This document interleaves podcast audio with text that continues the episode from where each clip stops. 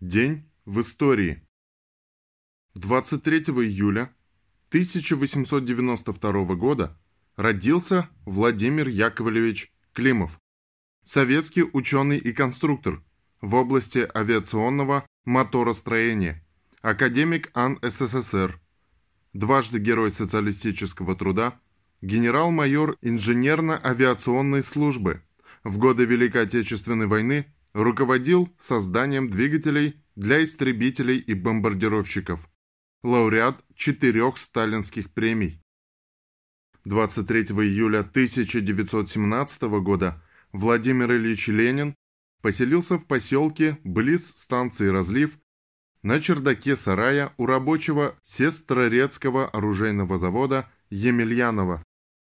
Именно здесь летом 1917 года решалась судьба России. Ведь если бы Ленин оказался за решеткой, никакой революции в октябре 1917 года не произошло бы.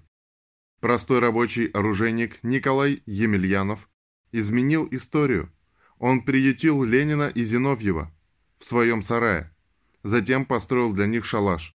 В августе 1917 года в связи с окончанием сроков синокоса и началом охоты в лесах у озера Разлив, оставаться в шалаше вождю большевиков стало опасно. К тому же участились дожди, стало холодно. ЦК партии решил укрыть Ленина в Финляндии. И вновь помог Емельянов. Он достал для Ленина документы на имя сестрорецкого рабочего Константина Иванова. Организовать переезд Владимира Ильича партия поручила питерским рабочим опытным подпольщикам Шотману и Рахье. Было решено вывести Ленина под видом кочегара на паровозе машиниста-большевика Ялавы. До станции Емельянов с риском для жизни вел Ленина с Зиновьевым через лес. Однажды все трое чуть не угодили в горящий торфянник. 9 августа 1917 года Ленин уехал в Финляндию, чтобы вернуться в Петроград уже накануне октября. 23 июля 1917 года Владимир Ильич Ленин написал статью «Политическое положение», в которой поставил вопросы о нелегальной работе партии и о подготовке вооруженного восстания. Первое. Контрреволюция организовалась, укрепилась и фактически взяла власть в государстве в свои руки. Второе. Вожди Советов и партии социалистов-революционеров и меньшевиков с Церетели и Черновым во главе окончательно предали дело революции, отдав его в руки контрреволюционерам и превратив себя и свои партии, и советы в фиговый листок контрреволюции. Третье. Всякие надежды на мирное развитие русской революции исчезли окончательно. Четвертое. Партия рабочего класса не бросая легальности, но и ни на минуту не преувеличивая ее, должна соединить легальную работу с нелегальной, как в 1912-1914 годах.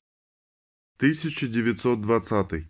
Совет труда и обороны принял постановление о мобилизации студентов-медиков и медичек всех курсов медицинских факультетов, университетов и военно-медицинской академии обязывающие их посещать усиленные занятия в вузах, организуемые в целях ускоренного выпуска врачей. 23 июля 1944 года советские войска освободили узников фашистского концлагеря Майданек на территории оккупированной Польши. Концлагерь был создан осенью 1941 года. Всего в лагере побывало около 150 тысяч узников, умершвлено в газовых камерах около 80 тысяч человек. Основными узниками Майданека были советские военнопленные, прибывшие сюда в большом количестве. Их переводили сюда и из других концлагерей, таких как Заксенхаузен, Дахау, Освенцим, Бухенвальд, Флоссенбург, Гроссрозен и другие.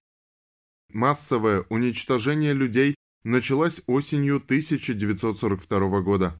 Тогда для этой цели немцы стали использовать ядовитый газ «Циклон В». Майданок – один из двух лагерей смерти Третьего рейха, где использовался этот газ. Второй – Освенцим. Первый крематорий для сожжения тел замученных был запущен во второй половине 1942 года, второй – в сентябре 1943 года.